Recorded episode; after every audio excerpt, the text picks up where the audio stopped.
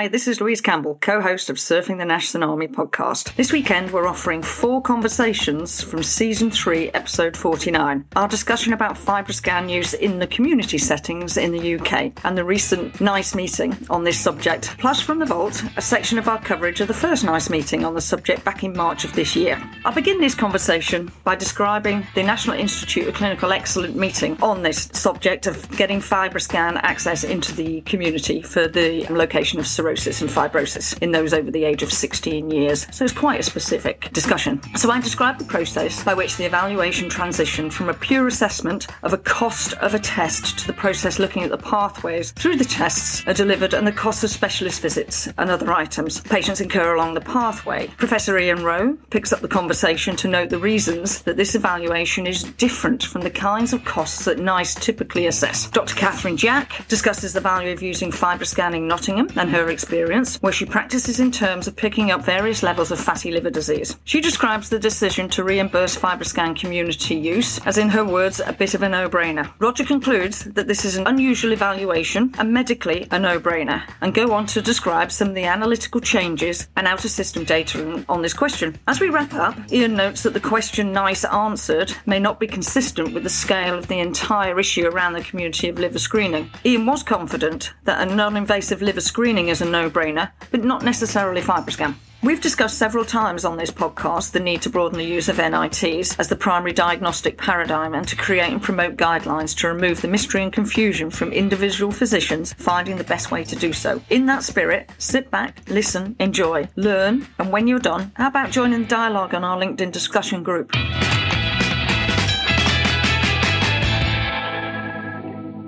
Roger Green. Why don't you kind of dive in for us, Louise? Your floor. Thank you. And this really is carrying on the debate, specifically in relation to the NICE technology or the MedTech guidance um, considering access of FibroScan for primary care. And I think it's been an interesting experience. It's probably around about nine months in progress so far. And this was the second public meeting. It's like a wheel. And I, I'm sure Ian and Kate have sat on NICE or advised and acted in various various different guises. My previous experience has been for hepatitis C and on patient advocacy in the Royal College of Nursing side. So when you sit in the room and have those conversations, it's sometimes easier face to face. This is obviously now a Zoom experience with even the committee members not in the same room. So it's an interesting experience. You get on, you sign off your name, so you're just a public observer, and anybody can register to be a public observer. So what we're discussing today is not confidential information anymore. But what is interesting is we do seem to have come around to one of the initial points. It was very much a focus, and I think you stated this before, that NICE are very, very particular about what they review and they set particular black and white lines around it. This is certainly from watching and being part of those processes, something that doesn't quite fit in that box. And I think that's part of where FibroScan sits traditionally. It's got scan in the title. So most people think it's radiology delivered. And in fact, the original original presentation was done by two radiologists, which was then retaken back to some extent because a lot of the information was incorrect. A lot of the premise that 100 people would walk in the door and 100 people would walk out the door, and it was purely just a scan, seemed to surprise people. It became, during the middle of the process, about purely the cost of the scan. Is it cheaper in secondary care or primary care? Except we have now gone back to the very beginning to have it recognised that you cannot get a FibroScan either in primary care or in secondary care without a consultant appointment in most hospitals. So that was thrown back into the ring this week as a cost. Now that cost is over £200 in most areas. So what was looking to be break even, I should say, and in some respects more expensive in primary care by adding back in the original costings to be able to get the test has now made it more expensive by my calculations. So it's come back out of purely being let's work out the cost per test to now being maybe we have to go back and look at the whole pathway as to how you get the test. So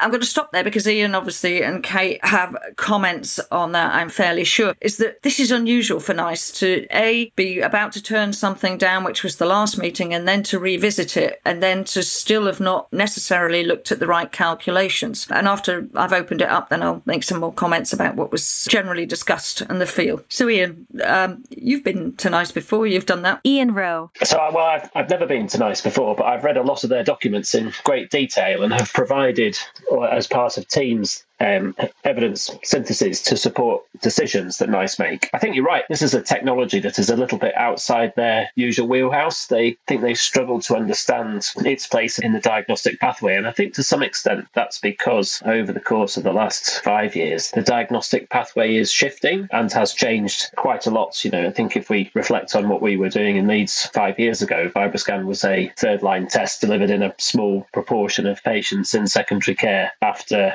at least one consultant visit. Today, it's part of our primary care pathway. The test is still delivered by an employee of the secondary care trust, but certainly don't need to see a consultant to be able to have a scan. And I suspect the same is in Nottingham too, and has been for a lot longer than it was and has been in, in Leeds. And a lot of the evaluations of FibroScan and the source of evidence that NICE are looking for, they're just not there. The evidence isn't available. And when they ask questions about what is the cost effectiveness in FibroScan in primary care versus secondary care, there's still quite a lot of missing information um, for them to be able to make a decision. And I think it's that continued uncertainty and changing background that's making their decision making so difficult. Catherine Jack. I'd just say as, as well, we've um, where I work in Nottingham, we've had a change to our FibroScan referral pathway a couple of years ago, and the consultants asked GPs to send a considerably larger number of people in with all kinds of risk factors, and we had a fairly large waiting list, which we're making really good inroads on. But when we're scanning people, we're definitely finding cirrhosis or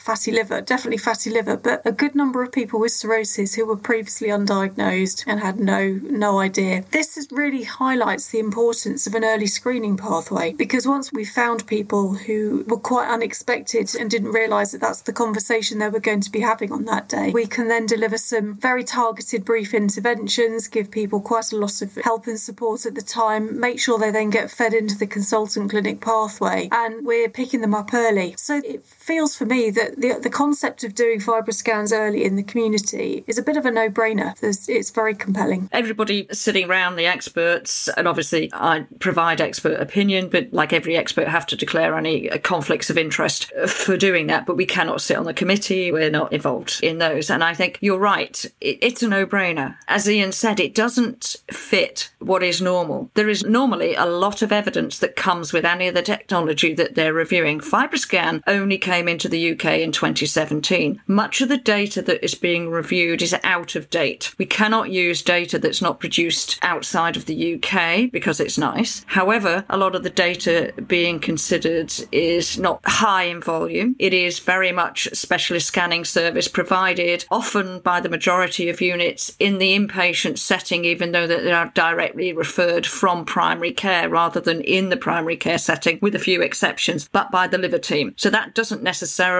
help the liver teams reduce resources or expertise. So that's right. It really doesn't. If you look at CAP, for instance, that wasn't even introduced until 2014. Most of the recent figures are badly affected by referrals. During a COVID period, there were no referrals in for most areas. People weren't even attending their GP. So when we talk about figures and saying minor figures can make a massive difference to the cost effectiveness of the case, when we're looking at COVID figures and not talking that they're COVID affected, it really has thrown a new dynamic because actually COVID's not been mentioned once. Oh, it has been mentioned once on this recent meeting about how it did affect the referrals. So it has been an interesting concept. I think my general feel of this meeting in the last time was it was very positive. The primary care physician really nailed it on the head from the committee saying actually this is not routine screening in the community for everybody. This is we've already picked up a patient with an abnormal test test who we need to get to secondary care for a fibroscan, or we can do the fibroscan in the community, saving that secondary care appointment, travel, and lots of other things. And I think that was the light bulb moment that, that I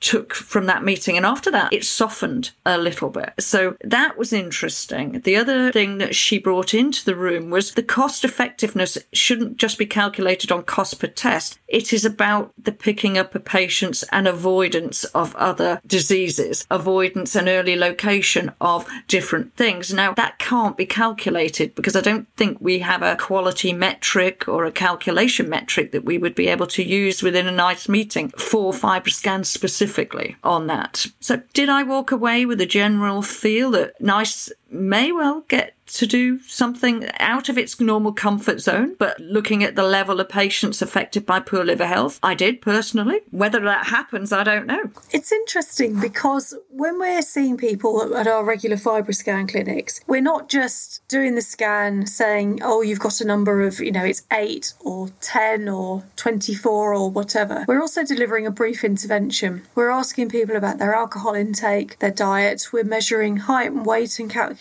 a BMI we're checking their blood pressure. And so all of this is more than simply just a FibroScan. So those implications go beyond the cost of simply paying for the scan because we're having a conversation with somebody and saying to them, well, your blood pressure's on the rise now. It's, you know, you have a body mass index over 30, you're drinking a bottle of wine a day. It may be time to start thinking about the, the overall effects on your health beyond that of your liver because it's not just about liver health, it's about the wider cardiovascular picture and diabetes risks too. But as you say, it's a little bit tricky to figure out how those metrics can be captured in the way that NICE would usually review data in quite a clean mechanism. And I think one of the best pieces of evidence was at the Nursing and Allied Health meeting at EASL, which was about the one brief intervention that a nurse had done and how it had changed somebody's diet two years later with FibroScan. That actually was a Spanish study, if I remember right, and it hasn't been able to be used at NICE. But their argument on that is there's not enough evidence to say, yeah, we know brief intervention makes a difference. We know these patient engage, it makes a difference. So it's about time to write these things up. It's certainly gaining evidence and bringing it onto the BSG guidelines, for example. It's recommended to start to use some of these non invasive technologies, ELF, iLFT, FibroScan, things like that, in primary care where you have access to them. So if NICE don't approve, then a number of guidelines that want access to FibroScan will still have to go through secondary care. And as you've just alluded to, there is a lot of cirrhosis coming in these backlog lists and people who need desperate help. Can we, as a liver community, provide a liver provided only test? Uh, I don't know. Ian? So it talks about quite a few issues there about the tests, the wider intervention that is the test plus a, plus a intervention, and then the ultimate value of those. And I'm a bit reluctant to say that FibroScan is a no brainer. I think doing non invasive fibrosis testing in the community in selected patients, that's a no brainer because that's the only way we're going to identify people who've got significant liver disease before they present so that that disease could potentially be prevented. But whether it's FibroScan or something else is still a little bit open to question. And I don't think we can FibroScan every patient in primary care, nor do I think that that would be desirable. So there are a few few different things to unpack, and this is part of the issue. With the NICE thing is that it's just looking at one specific part of the pathway and one specific question about where the test is best provided. You know, that comes back to the scope of the consultation and everything else. But I think it's important just to bear in mind what NICE were asked, and then to try and understand how we use FibroScan as part of the, the wider pathways. And now back to Louise Campbell. We hope you've enjoyed this recording. If you have any questions or comments about the content of this conversation or the entire episode, please send an email to questions at surfingnash.com. We'll be back next week, and I know we do not have a topic yet, so keep your eyes peeled for a preview ads or posts in LinkedIn, Twitter, or Instagram. Until then, as Roger would say, stay safe, surf on, and we look forward to seeing you on the podcast. Bye for now.